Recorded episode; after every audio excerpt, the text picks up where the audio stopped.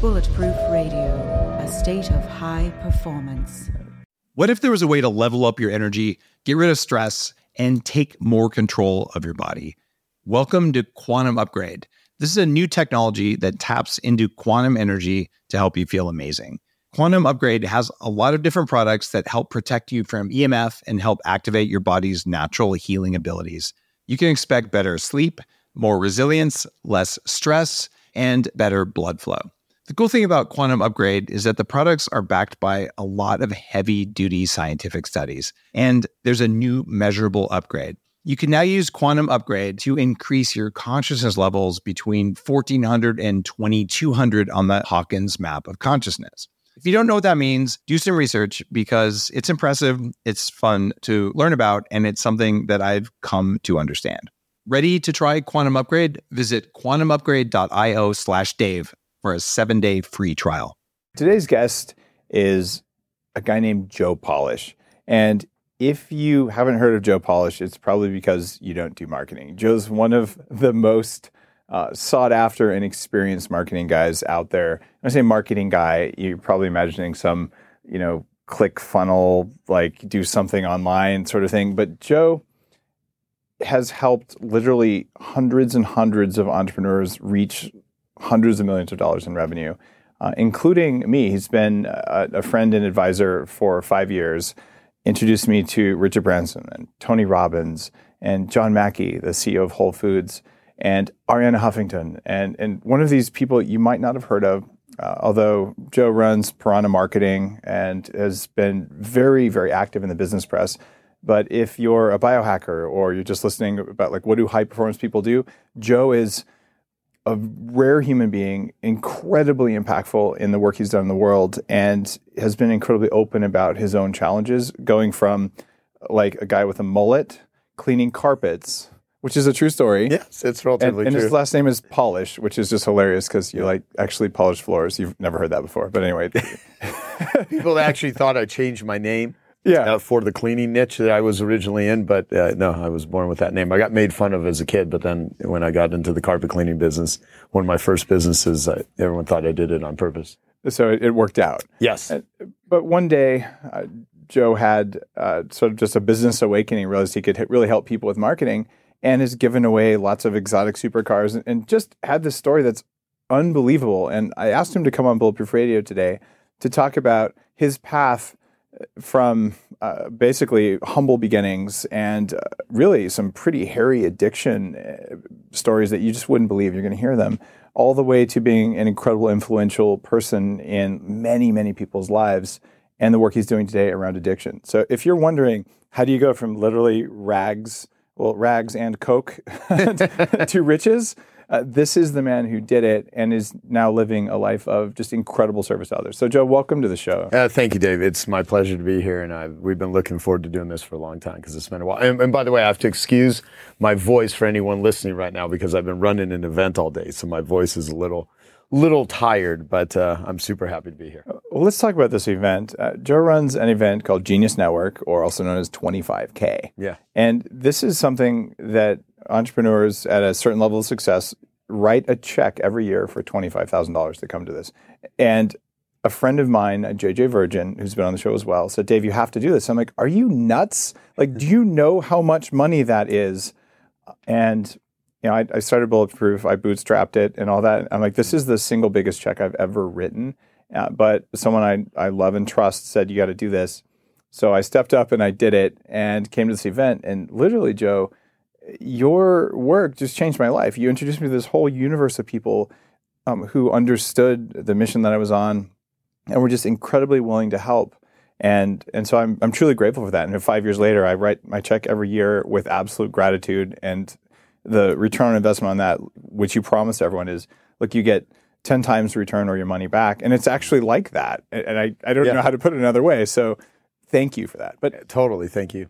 how did you get here? Like, like, like, just give me your background story. You've shared it over dinner, but but where were you when you started all this? Well, you said something interesting. You said where connect you with other people here, and it's interesting because it's funny that a lot of people now I don't call myself this. A lot of people call me like a connector, like I connect people, and and and, and I really do. I get a joy out of it.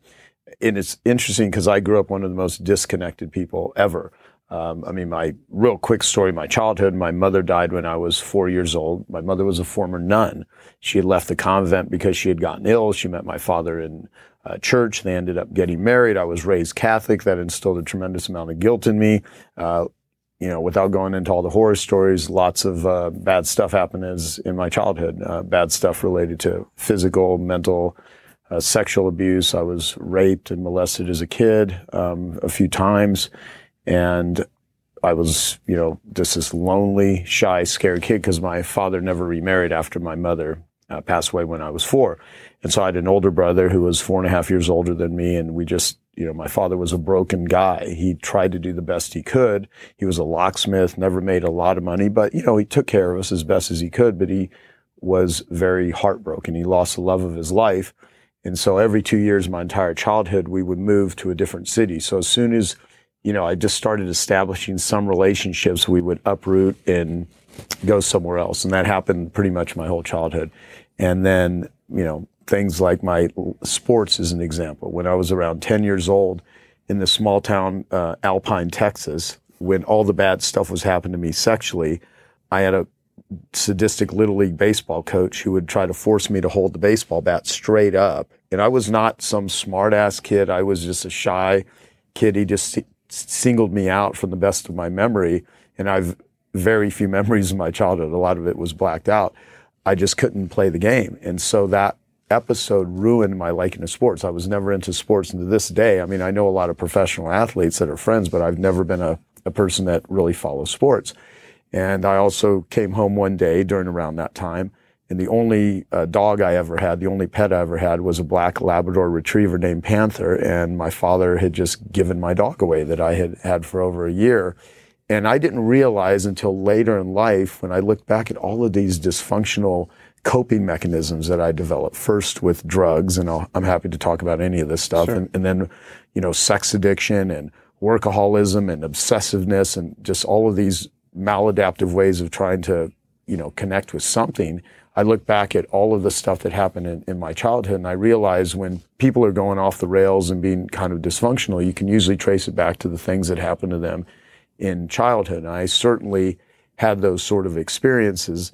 Now, there was a lot of great things too. I mean, I built a multi-million dollar business. I was a millionaire by the time I was 30 and all that sort of stuff. But it was, it was a weird roundabout way. But I grew up lonely and disconnected and introverted. And I used to get picked on all the time. And I was a skinny little kid. And by the time I was, you know, 16 years old, you know, I just didn't really know how to how to relate to people all that well, Did the best I could. Um, but I started smoking pot. I started drinking alcohol. I started um, taking LSD. I started taking speed. And what happened is it opened up this whole world. All of a sudden, I went from being this shy, introverted person to being very outgoing. And I started feeling better. So initially the drugs worked. I mean, they, you know, it's biochemical in a lot of ways. So the dopamine levels, whatever, however my body was responding to doing drugs, it actually worked. But as they say, you know, the, the, like a coke addict as an example, the, you know, shortest line is too much and the longest line is, no, is, well, never enough, you know, right. so basically no matter there was no moderation and so what what ended up happening is i just got deeply involved in in doing drugs and so for about two years between the ages of 16 18 years old it just escalated and got worse and worse and worse and in my worst possible state there was one week where I had not eaten for several days, and on average, I weighed 120 pounds when I was 18 years old. I was doing so much, uh, so many amphetamines. I was snorting crystal meth. I was snorting coke, and there was a, a, period right after high school when I was 18 that I weighed 105 pounds at my worst day from just uh, doing freebasing cocaine for three and a half months straight. So that's that story. Joe, I like to look at at human resilience and ways we can make people more resilient. And with your story by all rights, you should either be dead or in prison. It, right? Totally. It, absolutely. Right? And instead, you're a multimillionaire and you help a lot of people do a lot of good. And I want to know and, and learn from your experience what's different about you or what you did that kept you off that path and turned you into the the admirable and fantastic human being you've become? Like, what did that? It's a good question, and I, I wish I could point to like one thing or one episode or one uh, spiritual awakening or something. Because uh, people have asked, what was the one thing that did it? You know, it, it was a whole series of things. I mean, the, the human spirit is resilient. Uh, the, the human body is quite resilient. I mean, with all of the work you do in the health field and all of the things that you've learned, and I've learned a tremendous amount from you. I mean, we've done 40 years of Zen with you. We've done a lot of great stuff. We've gone, you know, on an amazing trip in Alaska, which right. we're going to do again. Uh, you know, there's all kinds of cool stuff we've done. Um, but to go back to when I was in my worst physical shape, and I'll tell you, I mean, I'm not saying these stories for just for morbid curiosity. It was just to give a context uh, one day, I remember in a single day, I was uh, smoking cigarettes, uh, drinking alcohol, smoking pot, um, uh, snorting um, crystal, snorting cocaine, and freebasing, and I was on LSD in one day, in a single day. Gotcha. And so, so like, how much abuse could you give a body, right? And I would blow my nose, and uh, pieces of flesh would come out, blood. Wow. Uh, and one time I had to I rode my, my bike around the block and I was 18 years old and I could not even breathe after riding my bike. I mean, my lungs were so damaged. And looking back, I was like, yeah, I should be dead. I cannot believe, uh, you know, that much abuse. What ended up happening was I literally, it got so bad where I looked in the mirror and I looked like a skeleton. And I had one episode where a person that we had as a roommate was flipping out, nearly burned the house down. And I just said, I got to get the hell out of this environment or I'm going to die. so I packed up a, a pickup truck, uh, drove to Las Cruces, New Mexico, and ended up living in a trailer for a couple years with my father and got sober. Uh, I removed myself from the friends, from the environment, from the drugs, and I just simply had to change the environment. And that gave me enough space to not have access to, to drugs, but the mental withdrawals, the physical withdrawals were pretty severe. And I didn't go to a treatment center back then. I didn't even go to 12 step groups back then. But what happened was I was taking aspirin or Tylenol almost daily just to try to deal with the headaches and stuff. And eventually, you know, I kind of got through it. Um, and then I got a job at a health club selling gym memberships. And I, for the first time in my life, I started exercising and started working out and started feeling what it felt like to actually get in physical shape. And I worked there and I was very successful. I learned about selling and it, that you can persuade people by the words you use and by talking with them and, and leading them into something that I was getting benefit from myself, which gave me my first experience with, with selling. And while I was there, I met a guy that ran a mental hospital and he offered me a job as a, um, as a, a, mental health tech. So I started working in this uh, mental hospital and I would drive the uh, patients that had addiction challenges uh, to AA meetings, Alcoholics Anonymous, and uh, NA meetings, which is Narcotics Anonymous. And I would sit in those meetings because I was the driver, but never realizing that later in life, that community in those stories and hearing people, you know, that were sharing their, their pain um, with others, that that would become so valuable in my life.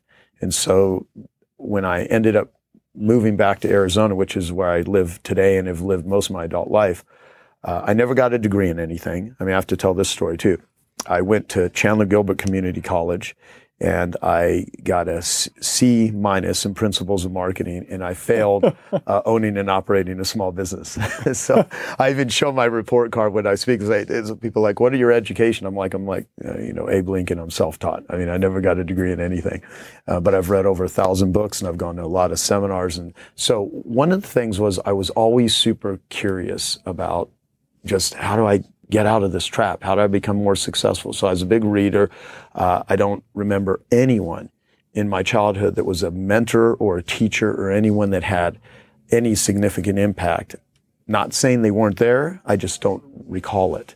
Um, wow. I just literally found my mentors and I found my inspiration in books and I would read and, and eventually I, you know, just started following uh, different people and you know, some of the same stuff you've done. I mean, Tony Robbins, who's now a dear friend of mine, you know, I was listening to Tony Robbins tapes when I was, uh, you know, getting out of that mess and Wayne Dyer and reading Think and Grow Rich. And so all of that sort of stuff. but when I came back to Arizona, I ended up starting a small carpet cleaning business because I had a friend who I went to high school with uh, who talked me into taking all the money that I had saved um, from all these different jobs.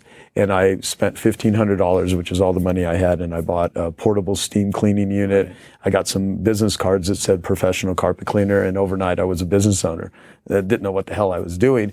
And my friend who started the business with me, uh, he said, you know, what we'll do is we'll, I'll start making phone calls because he was working for a company uh, in Arizona that uh, the guy was an alcoholic that that owned the company, but he had grossed six hundred thousand dollars the previous year and had a phone room where they would call people and looking back, I didn't know anything about how do you run a small service business, but they, they were kind of like low price, getting people's houses and they would, you know, hopefully sell them stuff. It wasn't full blown bait and switch because there are a lot of people that advertise, you know, 595 a room, 695 a room, and anyone has probably seen those sort of coupons. And those people are basically scam artists. They just use low prices and then they do high pressure selling. And I never did anything like that.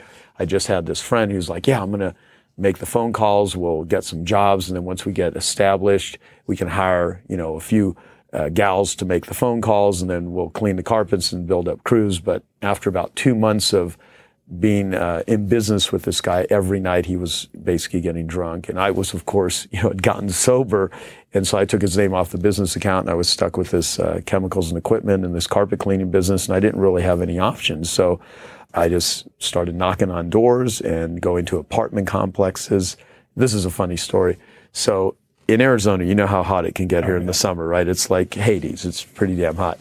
And I'm allergic to cats. And back then I would clean these dirty apartment units because they are at least the ones that would give me consistent business. They would pay me 20, 25, 30 dollars per unit to clean these units and I would be there 10 hours, 12 hours, 14 wow. hour days. In the middle of summer, some of these units didn't have any air conditioning because the electricity was off. And so I would run an extension cord to some of these third story apartments. I'd have to lug this steam cleaning oh. thing in buckets of hot water up the stairs, you know, clean the carpets and in a cat infested apartment where there's cat urine and all this stuff. I would be literally doing hard manual labor and I would be wheezing. So it was like doing. so your life was basically shit. oh, it sucked. It totally sucked. But I had this entrepreneurial fantasy that, like, damn it, I don't want to work for anyone. I want to make this thing work. And on top of that, I so badly wanted to just figure out how to make a business work that I was paying money to do that work. I mean, there's many ways to go broke, but uh, doing hard manual labor, cleaning carpets, and, and, going into debt on credit cards is one of the stupidest ways to go broke. And, but that's what I was doing. I, I, wasn't intelligent enough to say I could probably just sit at home and watch TV and go broke. I didn't have to do hard manual labor, but I, I amassed about thirty thousand dollars in debt over a couple year period, and I was just frustrated.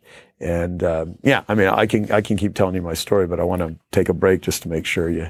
It sounds like twice in your life. Once, uh, when you're about 18, you sort of hit rock bottom from yeah. just a, a, health and, a, and an addiction perspective, and you climbed out of rock bottom. And then, from a business perspective, you hit rock bottom and you climbed out of it.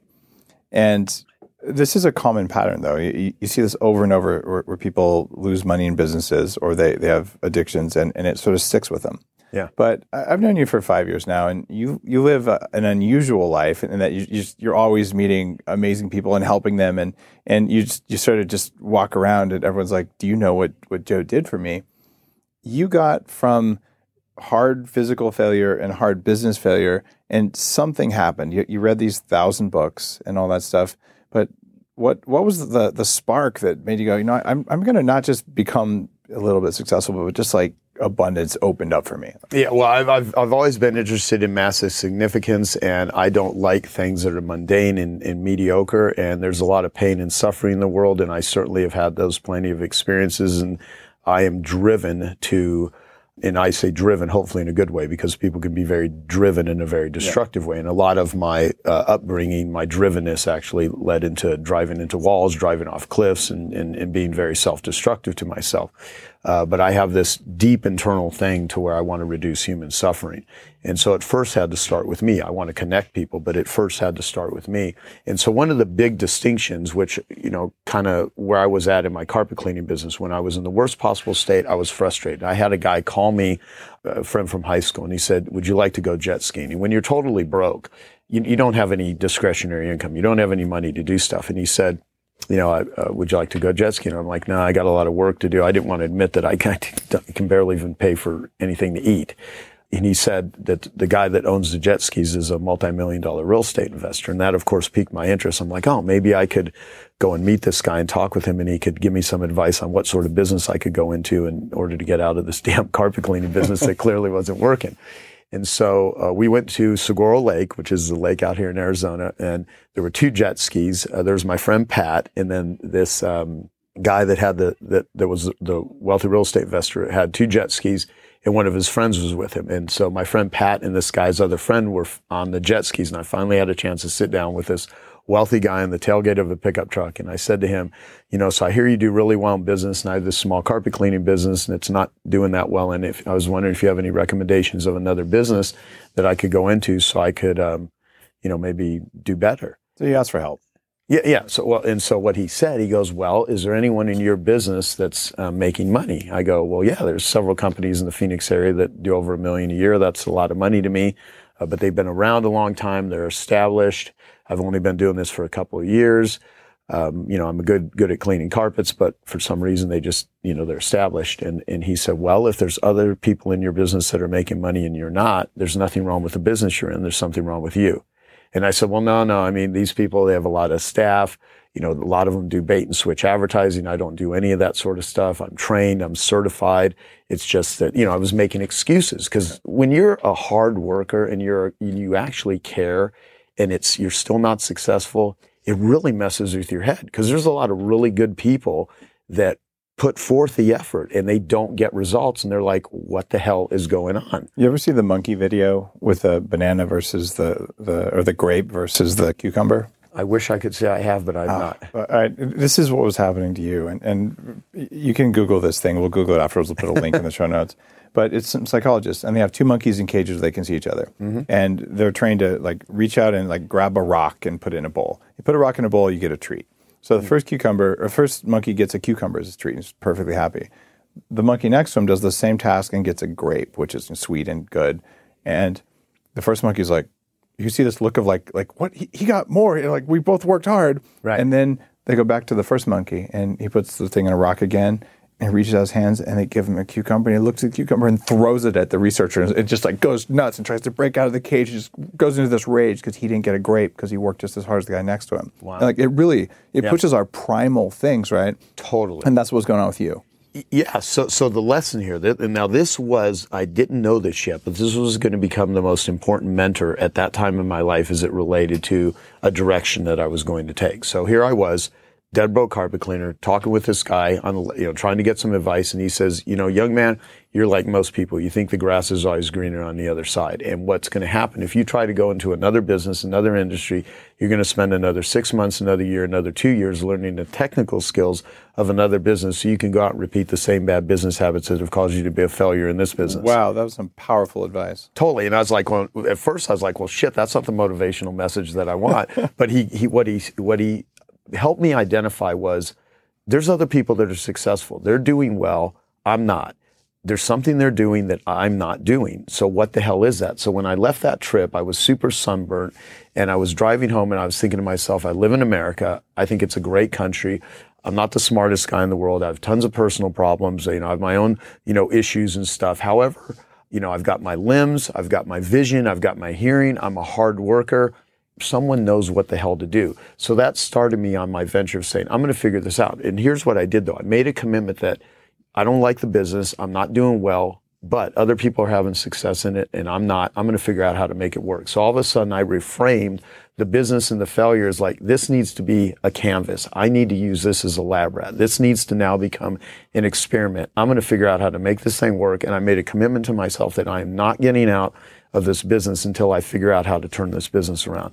And because what he said to me, he goes, if you learn fundamental business skills, you can then go into any business and you can apply that. And so I was like, I got to use this carpet cleaning business as a place to test things out. And now what's funny is I happen to you know, get into a business selling something nobody wants to buy. I mean, there's not anyone that's listening or watching to the, uh, this that has any, you know, excitement about calling a carpet cleaner. It's kind of like going to the, you know, if you live in America, the Department of Motor Vehicles and get a license renewal. I mean, it just sucks.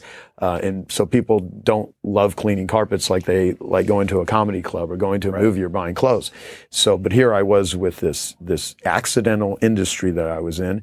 And so what happened was I just started reading. I started studying and I had a friend that gave me a newsletter written by this crazy marketer named Gary Halbert. And it was called the Gary Halbert letter. And I ended up reading this newsletter. And there was something that was said in the very first issue that I read, which is the February 1992 issue of the Gary Halbert letter. It said that uh, smart people would rather pay $1,000 for 10 pages of really valuable information than $10 for 300 pages of fluff. And so you don't measure the value of information by, uh, you know, quantity, but by the quality of the information. And it said that it made a distinction of what marketing is, that you need to can and clone yourself. And that whole term can and clone yourself, I learned what marketing actually is versus selling. Because selling is what you do when you're on the phone or face to face with somebody.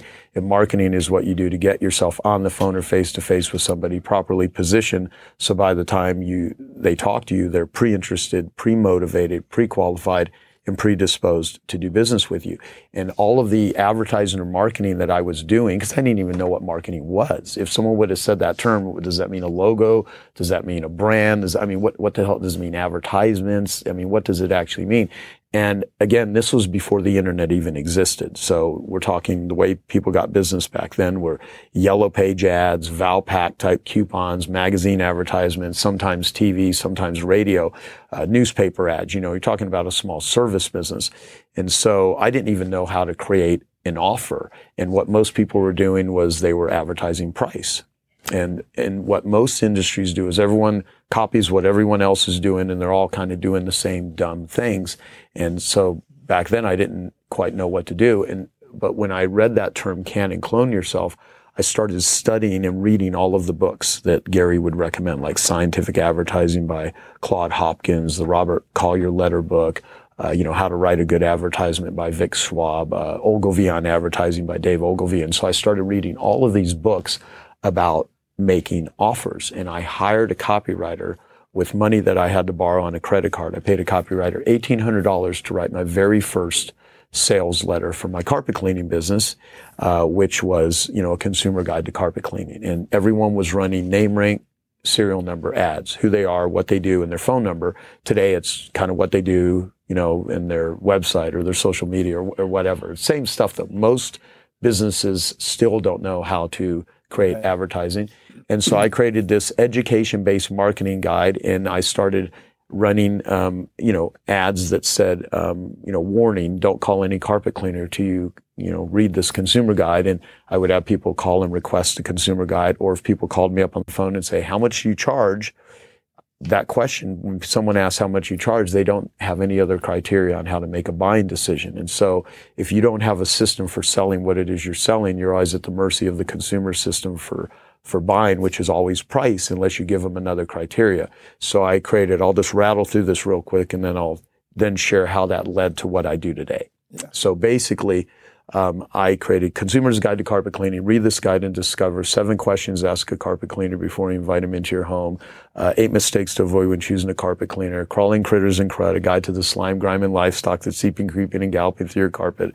Uh, how to avoid four carpet cleaning ripoffs. The difference between value and price. How to get your carpet cleaner to 100% guarantee their work. All this stuff. And then they would open up this little guide. And unlike every other form of advertisement, which looks like we're trying to sell you something, a fancy brochure, this was inexpensive. It was, you know, paper and ink. But the thing is, is paper's expensive, ink's cheap. So the message that you put on it, like a dollar bill, what's the difference between a one dollar bill and a hundred dollar bill? The message on the paper, same paper, same ink. Why is one worth a hundred times more than the other? It's because of the words. It's because of how you position it. And so I started learning that you could influence, you know, the effectiveness of something just by the copy, just by the words, just by the offer. And so they would open up the guide and it says, Dear homeowner, choosing a carpet cleaner isn't easy. Why? Because you're bombarded with confusing claims, simply bad information, near worthless methods, unqualified technicians. How do you ever find a qualified, competent carpet cleaner? You start by reading this guide.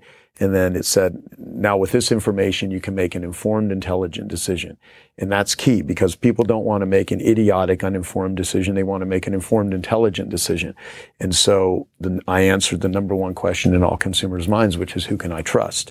And so I gave them all of the information. And so money earned ethically is a byproduct of value creation. And you actually can create value before anyone even does business with you by teaching them how to make a buying decision. So what I learned when you're selling something that nobody wants to buy, what you do is you help them learn and know all the things that they don't know that they don't know. And so once somebody read my consumer awareness guide, they didn't call me up and say how much you charge. They would call up and say, when can you do the job?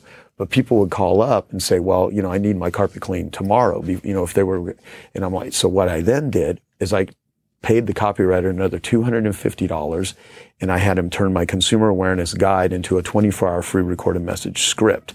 And then I did a 10 minute recorded message and I would run the ads that said, warning, don't call any carpet cleaner until you listen to this free recorded message. Call anytime, 24 hours a day. And so they would call and listen to a robot that would sift, sort, and screen price shoppers. It was totally robotic. It was automated. It always delivered a perfect pitch. It never bitched about a headache. It would always show up to work on time it was automated. And I call that today elf marketing. So you can have an elf business, which is easy, lucrative, and fun, or you can have what I used to have before I learned all this stuff, have a half business, which is hard and annoying, lame and frustrating, or hard, annoying, lucrative and frustrating, which is the subject of my new book that's going to be coming out soon, which is called The Average Joe's Marketing Book. Very clever. But anyway, um, I literally created this system, and then I went from $2,100 a month on average, losing money gross. I was grossing 2,100 a month. It, it, cost me more money to be in business to over twelve thousand three hundred dollars a month within a six month period. Okay. Six month period. Uh, and I didn't learn any much more about how to clean carpets, although I was certified and I was trained and I did a good job. I learned there's no relationship between being good and getting paid. Now, let me explain that in the right context because a lot of people are like, well, that doesn't make sense. Some people are really good and they get paid because they're in a certain type of supply and demand situation. Uh, but there's a great relationship between being good, being a good marketer, and getting paid. And what I mean by marketing is you got to get your message out. You have to tell your story. You have to be compelling. You cannot bore people into buying. And so I created this way of, of using education-based marketing and I turned my small carpet cleaning business around. And then I decided, wow, you know, how many other people like me that are struggling, that don't know how to do this, if I could just teach them what I've learned here, they would apply it in their business. And so I started running ads in carpet cleaning trade magazines. I ran my first ad in a magazine called Cleanfax Magazine uh, at the end of uh, 1994. I ended up um, running this ad, and I in, in, the in the ad said how to get a flood of new customers. You know, my name is Joe Polish. I've learned this method of you know how to generate business, and the big money is not in carpet cleaning; it's in the marketing of carpet cleaning services. And that discovery changed my life. Call this free recorded message request a free report. And so people would call and they would request a free report, but the free report would tell my story. It was like a 12 page to 26 page a sales letter because I had different versions of this very long copy and I would send it and I, I, I ended up generating leads off a $138 regional ad in a, in this trade magazine.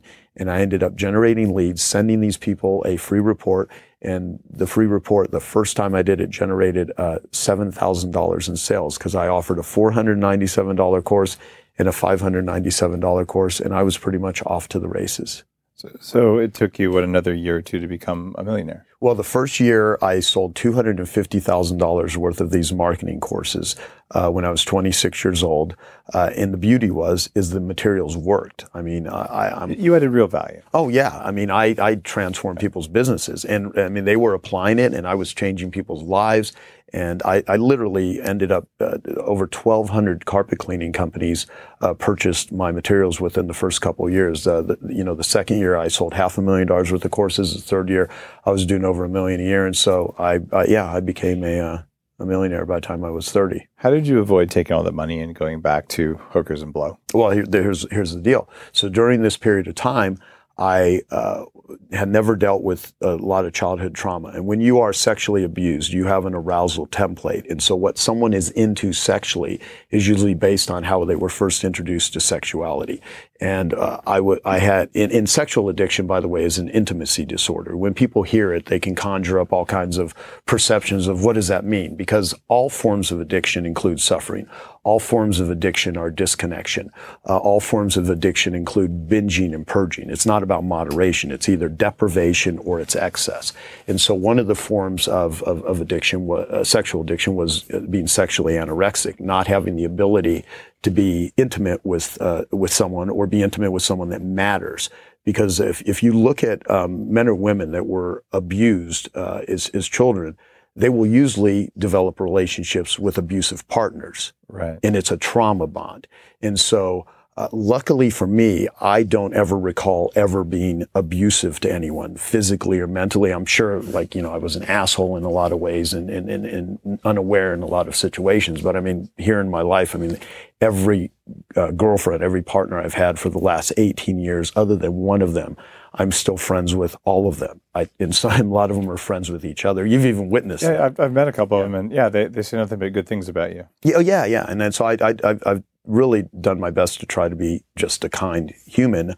Um, but to, to what happened is I ended up getting in a very toxic relationship during this this time with a with a woman that we should have separated after the first year, but we stayed together for about six years. And, and this is a, a long story, but I'm going to give you the real quick Reader's Digest version is if, if, if there's younger people, they probably don't even know what Reader's Digest means. But anyway, so uh, basically, uh, we ended up having a child together, and uh, at a time when I was actually going to separate from her, and I ended up, um, you know, staying with her because of this. Uh, and what what ended up happening was uh, we did not get along at all. We ended up having this child together, and every moment with her was just not, it was miserable, but I love this child. And in the process of raising this child, we just, it was intolerable to be together. But, you know, I, I love this baby 20 times more than any woman I'd ever been with. And you know, we ended up separating and I was, you know, got her a new apartment and leased her a car and I was taking care of her and the child, trying to figure out, you know, how do I navigate this? And so this part of my life where I'm helping business owners, I'm having success, but my personal life is just kind of in shambles. It's just real difficult. And what I found about a lot of successful entrepreneurs is they could have a lot of these secret lives where no one really knows all the shit storms that are going on.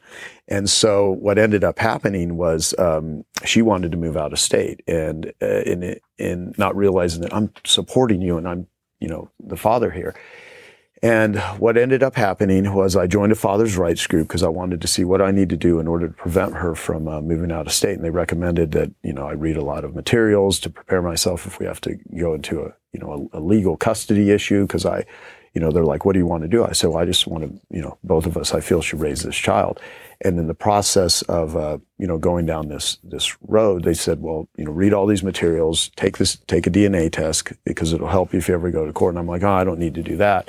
But they're like, no, it'll, it'll actually help you. So I ended up, uh, taking the DNA test and again, uh, I'm, I'm, so hesitant to not tell more because it kind of fills in the blanks. But I ended up finding out five days before this child's first birthday through a DNA test uh, that I didn't even that only took because I thought it would help with custody. I never questioned that I was not the father. I found out I was not the biological father. Wow. And it was the most pain mentally that I had ever. Uh, you know, ever felt. I mean, you know, both my parents passed away and I've had lots of friends die and stuff. Nothing uh, compares to how that loss. I feel like I lost, you know, I did. I actually lost a child that I cared for. I, I offered to adopt this child because at that point I was uh, bonded with uh, with this child, but uh, you know, you had no rights. And yeah, I mean, I even offered her a hundred grand if she would like sign away rights and let me raise the child. She wanted the money, but she didn't want to be without the child. And there's nothing I can do. And so what happened is the only thing that made the pain go away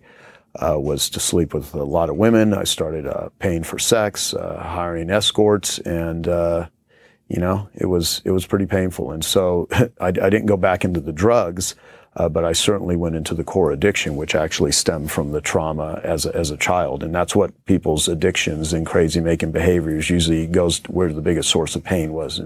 One of the reasons that I wanted uh, to to ask you about these things is that I mean, you're a, a multi multi millionaire and you have incredible influence and you know the ability to to you know pick up your phone and, and call God knows how many billionaires and captains of industry and all, and you're willing to stand up in front of these guys and talk about really uncomfortable, shitty situations you live through and, and just own it and be like, this is the person I am today. Yeah.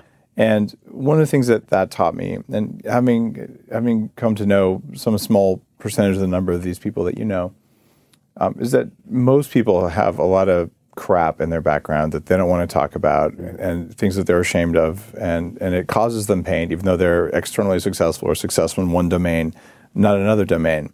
And uh, I think that that by just being to say, "Hey, I'm I'm a really successful guy, and I live through all this stuff, and I'm still dealing with it in this way today," that you've actually made it safe for a lot of other successful people to get help or to talk about, gee, maybe I really do have an addiction to my business or an addiction to something that maybe they didn't see was an addiction. Yeah. And now you've made this your your moonshot uh, based on like the kind of Dan Sullivan, Peter Diamandis kind of thinking. Um, both of whom have been guests on the show, and both of whom uh, you introduced me to. And um, you're now focused very heavily on addiction and what you can do to rid the world of addiction. Talk with me about how that became your mission and what you're doing about it. Yeah, and and thank you, by the way. And and so yes, my my moonshot is to change the global conversation about how people view and treat addicts with compassion instead of judgment, and to find the best forms of treatment that have efficacy, and share those with the world. And also, let me say this. I'm not a dummy. I know how to do sales pitches. I, I, I could use this platform and say, Hey, I'm this great guy. I know all this marketing stuff. You should opt into my list. You can buy things. I can teach you how to make a lot of money and I can do all that. I know all that, but I know you and I know that you care a lot about this because we've had private conversations about this and I've heard the things on, uh, you know, bulletproof. Uh, sh- your show and about how you've you've brought up addiction and how you've brought up challenges and how you've talked about stuff. And you've always been super acknowledging of me and the people that have introduced here. And so my whole thing is I'm thinking of like whoever's out there fighting a silent battle whoever's in pain whoever's a real because you have a lot of very successful people that listen to you and that follow you. And a lot of these people have these secrets that they don't share. And so you're as, you're as sick as your secrets. And so I wanted to take this time to actually not talk about how cool you know someone may think I am and all the famous people that I know, and I have plenty of that sort of stuff. And I do run the highest level marketing group in the world and all that. It's great. But the bottom line is like, I had to go through a shitstorm of stuff. suffered a lot, man. Yeah, and and so I want to, you know, the opposite of addiction is connection, and so I ended up building the biggest connection group uh, because I was so disconnected as as a kid, and I think once I learned marketing, I looked at this issue, which I think addiction is the modern form of human slavery, and how do I use my marketing skills, my storytelling skills, my connection skills, and how do I become a curator and bring some of the greatest minds, some of the greatest thinking and try to solve this issue, which right now we're treating addiction uh, punitively. The criminal justice system in America is treating addicts when it needs to be a more compassionate industry. It's evil what they're doing. Yeah, and, and I mean, we're going to probably look back in this and see like, wow, we used to throw people in cages because they were traumatized. Because you know, you got like in America, there's 2.3 million people that are in uh, prison, 0.91 percent of the U.S. population. There's another 4 million, 4.5 to 4 million 750 thousand people that are on parole or probation. I mean, if, depending on different towns, different cities, you can walk around and statistically three to five people are freaking criminals, and 80 to 90 percent of people that are arrested or thrown in jail, uh, alcohol or drugs were involved.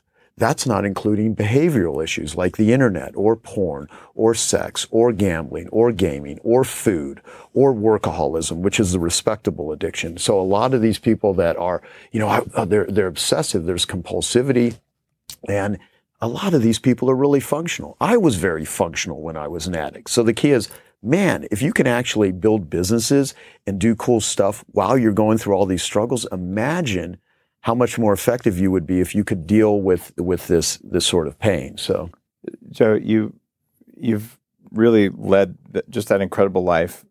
When you decided to stand on stage in front of uh, you know a room full of people who write you know large checks to you, and a lot of, a lot of these people are also big donors and uh, people uh, running companies with you know tens or hundreds of millions of dollars in revenue in the room, and just stand up and be like, oh, by the way, I. I didn't really tell you guys about like this these dark chapters of my life yeah.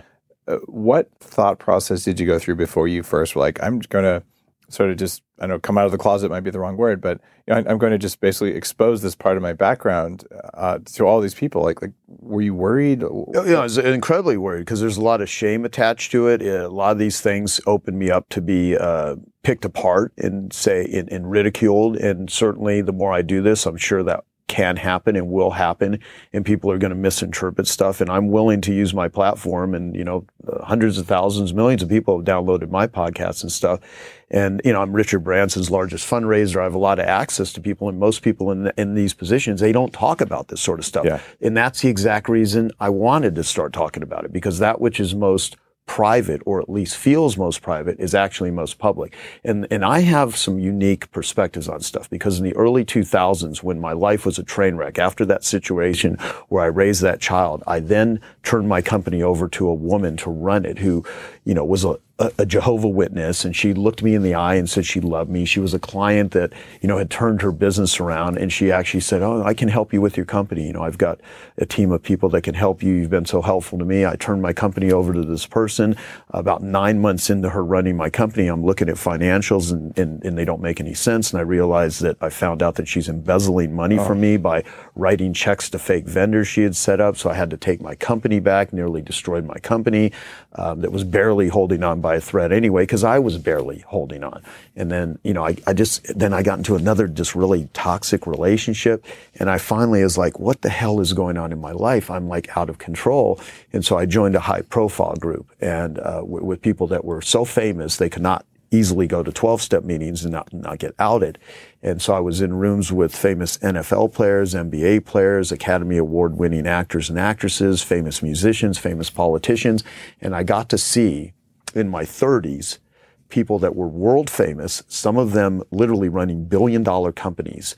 Everyone in the world would know some of these people. And when I say everyone in the world, maybe not in like, you know, third world countries and stuff, but some of these people had global fame. Wow. And, uh, and, and I saw how broken they were. And I realized that, wow, you know, the world can admire someone and not have any clue just how hard and how difficult. And so I, you know, I started just doing a lot of work. I started going to a lot of meetings.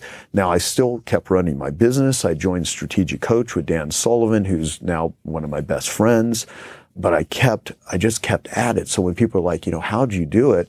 I just never gave up. You know, you see, uh, a crack in the asphalt outside and you'll see a little weed or a little flower trying to grow through. The human spirit wants to grow. It doesn't want to give up. It, and there's not a single addict out there. People like, well, they're destroying their life. They want to do that. No, they, they, first off, no. no one wants to destroy their life. No one wants self-sabotaging behavior. No one wants to be lonely. No one wants to be riddled with depression and anxieties. These are all part of the human condition. And I'm, I'm incredibly sensitive to that and I know what it's like to really want to do the right thing, do your best to do it, and fail and fall in holes. You know, fortunately, I just happened to learn some skill sets that allowed me to actually make, you know, some have some financial success. And and I love money. I mean, people that say money can't buy happiness, you know, haven't given enough of it away uh, to, to people that actually, you know, appreciate it and that you really, you know, care with. Uh, you, I, I, buy happiness all the time with money. So the making of money is a really valuable thing. If you like eating nice dinners, if you like going to movies, if you like going on vacations, yeah. money gives you that access. But money could also be a success trap, you know, because you give money to a person who hasn't um, basically discovered who they are. Uh, you can you can afford vices that some people cannot. So I've seen people that literally have not dealt with underlying traumas because I believe that addiction is a response to trauma. And if you don't address that sort of thing. So how does that all do with Genius Network and all the stuff I do today? Well, I believe that any problem in the world can be solved with the right Genius Network. So I started a really high, high profile group uh, of, of, business entrepreneurs. That's the, the, group that you're in, you know, Genius Network, mm-hmm. and some very successful people. And what I realize is that, you know, if I just connect other tribal leaders with each other. If I create a tribe of tribal leaders, people that have unique abilities and capabilities, and create these discussions about business where they can all get better and they can all make more money. But my trick is I sell people what they want. I give them what they need. They all want to have more clients. They all want to have a better business. But what I want to do is help any entrepreneur that's fucked up to unfuck themselves. Uh, not because I'm the guru. I mean, uh, you know, I don't want to be a sage on the stage. I want to be a guide on the side. I just want to be a curator. I just want to bring incredible people together and I want to really reinforce be a giver because life gives to the giver and takes from the taker. And as you know, in my groups, the best, I just try to be very open, very vulnerable because I want people to feel safe. I mean, I taught, I said this earlier. One of my favorite definitions of intimacy is intimacy, which was taught to me by a guy that I never met, but he sp- spends his life, he's in his seventies, just helping people that have sexual addictions, men and women. And he said, uh, intimacy is a mutual exploration of a shared safe place. Abuse is anything that takes away the safe place, and addictions are what we do to make ourselves feel good when we don't have a safe place. So I never felt safe in the world for the longest time. And the issues are in the tissues. And once I started meditating, and once I started doing float pods, and once I started learning how to breathe and doing yoga and really getting into my body, doing somatic experiences, even experience, uh, you know, doing experiences uh, out of the country with ayahuasca and ibogaine. You know, I'm the first person in the world to have before and after brain scans of doing ibogaine and 5-MeO DMT, which you know people can look that stuff up if they don't know We've what it is. We talked about it on the show with uh, with Rick Doblin uh, Yes. from Maps and with Tim Ferriss and all. Yeah, Yeah. who's doing great. You know, Rick Doblin's doing great work with maps and everything. So yeah, so I mean, I've I've done a lot of trauma work, but what I've realized is like, wow, I used to be really scared all the time. I never felt safe in the world. Did you know you were scared when you were scared, or was it Uh, just like your your condition? I, I learned to ignore it to a degree or try, but what, what I, what I did for the longest time is I always felt like there was a dark cloud following me around. I was always in a hurry to get somewhere. And as soon as I was there, I was in a hurry to be somewhere else. I couldn't sit still in my own skin. So the devil makes work for idle hands, as the cliche goes. And I just always kept busy because I was trying to outrun the dark cloud that was about to come over me and just start raining shit on my life again. And I spent a lot of time doing that. So I would go to 12 step meetings. I would go to therapy. I would do, I, I've spent over $2 million on my own business and personal education. I mean, I've done a lot of therapy, um, you know, and, and, and, just doing enough of it finally paid off. But here's what I'll tell you. People out there, well, I don't have money. I'm struggling whatever. You know, most of the best stuff I've ever had cost nothing. Walking into a 12 step meeting, if you don't have any money, you can go to those meetings. It's people that, you know, they're there for, to share experience, strength, and hope. And there's all kinds of resources, you know, doing a yoga class, exercising. Sometimes a, just, you know, a gym membership could be more valuable than a therapist, you know, so getting into your body, doing the things. And I mean, look, you're on the cutting edge of, of, of discovery. I mean, you know, 40 years of Zen that you, you know, that you do. Uh, I mean, there's a lot of things that with food, I mean, just, you know, food is an example. I mean, the, it's biochemical. I mean, your, your dopamine, your serotonin, your hormones. I mean, just learning how to, that totally changes your life. So there's four areas to really address to treat uh, addiction. One is community. Nobody uh, recovers in isolation, so you need some sort of community. Twelve steps, and if you're an anti-twelve step person, uh, you know there's plenty of communities. I actually have a site called GeniusRecovery.com, which lists every type of community, 12 steps and others, and videos and, and podcast links. And we don't currently we're not even selling anything on the site. It's just purely Just to help. information to help. Yeah. And so, so the first is community. The second is it's, it's biochemical. It's food. It's nutrition. It's exercise, which they can learn all of that from you, reading your books, listening to, you know, different podcasts and stuff. Um, the third is is uh, trauma work. The issues are in the tissues, so that's where EMDR and meditation and breathing. I mean, you take uh, tobacco. You know, the number one killer uh, of people in the United States, the gateway drug is sugar. So more people die of things related to sugar. And then second would be tobacco. Third would be alcohol. And then fourth would be opiates currently. Uh, and so, uh, smokers is an example. When someone says you should quit smoking, well, to a smoker who that's sometimes the only breathing that they really, the deep breathing they do. It's meditative. It actually is survival to them. So just learning how to breathe. Most addicts, they're very shallow breathers.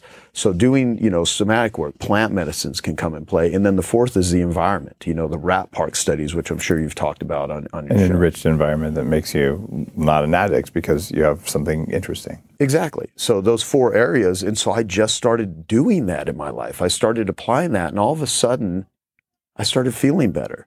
And I told this story about when I hired a yoga instructor. She said to me, uh, I was going through grief from a breakup, and this was in, you know, it was a few years ago. And she said, if you do yoga three times a week, it'll change your body. If you do it every day, it'll change your life. And I thought to myself, I wonder if what would happen if I did yoga every single day. I mean, I've done yoga, but I didn't do it every day. And I'm a busy guy. I travel like crazy, but I made a commitment. I'm going to do yoga every, not, not a 10 minute YouTube video yoga. I'm going to do a real class with an instructor. I'm going to privately or go to, go to a place. So for 31 days, I did yoga every single day. And then I took a, a break for like a day or two. And then I kept doing it. And over a 90 day period, I went, I did 82 or 83 sessions of yoga and it completely changed the way I felt my, in my body, but in my mind. And I actually just increased a little bit the space between reacting to life and responding to life. And most people, especially if they're in an addictive state or self-destructive state, they're not responding to life. They're reacting to life. And as you know, if they're not getting good nutrition, if they're, they're, they're constantly in snap mode, they're, they're yeah. stressed. And so what are the things, and, and when I talk about it in a business analogy, I say, you're the million dollar racehorse. Everyone listening to this, wherever you're at in your life, think of yourself as a million dollar racehorse. And if the million dollar racehorse was designed to win races, because when you win the race, you win a million bucks, how would you treat that horse? You wouldn't shovel fast food down its throat. You wouldn't, you know, smoke cig- you wouldn't have the horse smoke cigarettes. You wouldn't have the horse get lack of sleep. You would give it the best training, the best food, the best nutrition. You would take care of that horse because if that horse is taken care of, that horse is going to win races. And you know what? I just started taking better care of myself. I learned how to meditate. I learned how to do some things that I wasn't doing. And more importantly, I unlearned a bunch of shit because unlearning is more important than learning. And I, you know, and I now share all this stuff with all these entrepreneurs and all these successful people. And I've built this incredible business around it because people, they want authenticity. People want safety. They want to feel like they're connected. And I, so now I just want to try to connect people. And that's what I do. Joe, if someone came to you tomorrow, whether or not they have a trauma or, or uh, an addiction, but just a, a person, said, Joe, I want to perform better at everything I do as a human being. What are the three most important pieces of advice you'd have for them? Well, I would ask, and this would apply differently to different people. So I would say, what needs solved? What is your biggest problem? And how do you solve one problem that solves a hundred other problems? So for instance, if someone's problem is they can't sleep well, I would say you need to solve the sleeping issue. When it comes to reading books, when it comes to anything, ask yourself the question, what needs solved? And so depending on that, for, for one, if they're not doing any sort of fitness or exercise, like food allows you to cope, uh, sleep allows you to cope. Uh, there's this, this proverb that he who has their health has a thousand dreams. He or she who does not have their health has only one. So the reason anyone has ambitions or goals or desires to get better is they're not laid up in a hospital bed. They're not, you know, chronically broken. So if you are in a state where you actually can you know, dream and have ambitions and you're not in chronic pain, you're not in a hospital, then you actually have to sit and think, okay, well, you know, what am I doing to facilitate my health? So I would certainly have them uh, focus on exercise and health first, and I would make sure they're not fatigued. So that's the first thing. Um, secondly, I deal with a lot of entrepreneurs. I want to be a hero to entrepreneurs and people that have uh, addictions. And so, as our friend Dan Sullivan says, entrepreneurs that are too tightly scheduled cannot transform. So I would find whatever you need to do in your life that will give you space. I tell this to, because most of my world is successful people that are very busy. Those are at least the ones that pay me money. And I've said this a lot of times. Do yoga every day for a month. Go and get a massage every day. I mean, I know it sounds crazy, but have you ever like? Yeah, it, it matters. You know, it, it, some most people, you know, that are successful, you know, you can spend 60 $100 on a massage you know you can spend more if you want and you do that every single day and they're like well you know that could be a lot of money i can spend you know 3000 to $6000 if you're going to go to expensive hotels and get massages but you know what you're going to do with that time while you're you're you're you're, you're taking your body down. So I would do an enormous amount of self care, and I would cut all ties with dishonest, negative, and lazy people. Only align yourself with people that are aligned with you. You know, don't ha- your environment matters, and like your your your phone is an example. So people are like, get off your phone, but they don't realize that when you tell like a young person or a person to get off their phone, we have become so integrated. It's no longer a phone. We have outsourced our brain.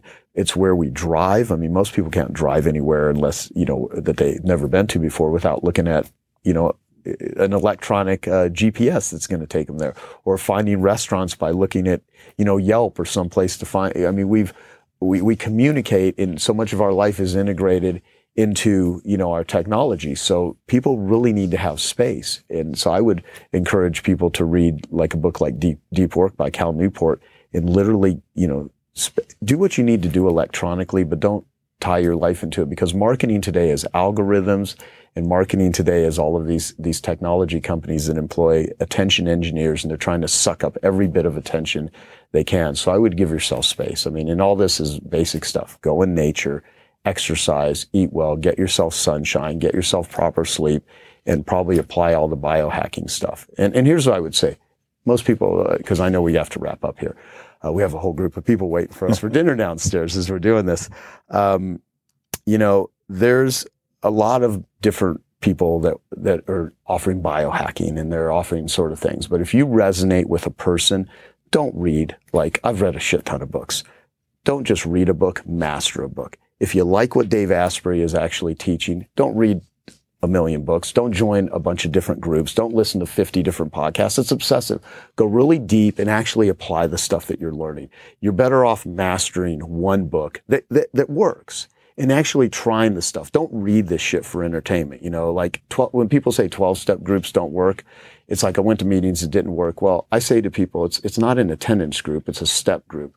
You, you, you don't join a gym and sit on the bench and not lift the weights and say gyms don't work. So if someone's following your advice, they should actually apply your advice and they should not get distracted by things that are going to give you conflicting things and give it a shot. And if Dave's stuff doesn't work, then jump into something else you know, but give it a real shot. Yeah. And the thing is, is people just jump around. They go very shallow with everything. My advice is go deep. Go deep with people that matter. Mm-hmm. Go deep with advice that matters. It's your life. It's important. Go deep with it. Joe, thanks for your work and just thanks for being willing to be exceptionally vulnerable and just talk about all the stuff that you've been through and, and to just demonstrate you can be successful and, and happy Uh, no matter what you've been through, and that people who are successful oftentimes have the same things. I think this is something that very few successful people talk about. We might talk about it over dinner when we know no one's listening and all that, but you're just out there in public and, and still just full of, of compassion and love and giving. It, it's very unusual and it takes a special kind of courage. So thank you for doing that act of service for people. And thanks for Genius Network. Like it's absolutely changed how I think about my business and, and what I do to serve people. And so a lot of times you talk about how that one that one guy changed things for you when you were out jet skiing. And uh, you know, sitting down at the first Genius Network, really, I was like, man, I, I thought I was thinking big, but really, you know, yeah. there's another level, and you helped me see it. So thank you. Yeah, absolutely, thank you. Where can people find out? Like geniusnetwork.com, anywhere you want to You know, Joe more? Polish, my name. You can Google me, but, you know, joepolish.com links to a bunch of stuff and things related to addiction. Uh, go to Genius Recovery, and we're really building that out. And that's my whole goal and my mission right now is to really build that out. And uh, yeah, and I mean, uh, I hope people out themselves. In the past, people had to be anonymous because there was like a lot of judgment and a lot of persecution, but you cannot punish pain out of people and you're not going to punish pain out of yourself. And if you're fighting a silent battle, remember that you're as sick as your secrets and there are people out there that will help you and, and seek it out. Uh, and, and I hope that more people will come out and say, hey, yeah, I've been successful or my life's a train wreck, but I'm challenging you to these things because the world needs to have a more compassionate approach. And so, and I really appreciate you giving me a, a platform to actually share this message and, and for also being who you are. So thanks. Yeah. And so I wish everyone that's listening to us the very best. And I hope, uh, hope whatever we talked about is valuable to them and they, they go do good work. If you like today's episode, you know what to do go to geniusrecovery.com if it could be helpful for you, or you know, go listen to Joe's podcast, uh, which is I Love Marketing. Yeah, I Love Marketing.com, uh, 10xtalk.com with Dan Sullivan, and Genius, uh, geniusnetwork.com, is, and they can find out all about that stuff. Yeah. Nice. And, and if you don't do that, just do something nice for yourself, do something nice for someone else. It actually matters. It makes you perform better as a human being, too. Yeah, and I have a new book out too that's uh, coming out by the time they listen to this. Oh, no kidding. All right, let's talk about your book just real quick. Miracle Morning with Hal Elrod, who's also been on the show, but this is Miracle Morning for Addiction Recovery. Yeah, with Hal and Anna David and myself. And so that's our first uh, addiction recovery book, and that'll just give you a whole process in the morning of how to, uh, you can apply it to uh, if you're struggling with addiction or if you have a family member or friend is. So, yeah. Awesome. Thanks, Joe. Thank you so much, Dave.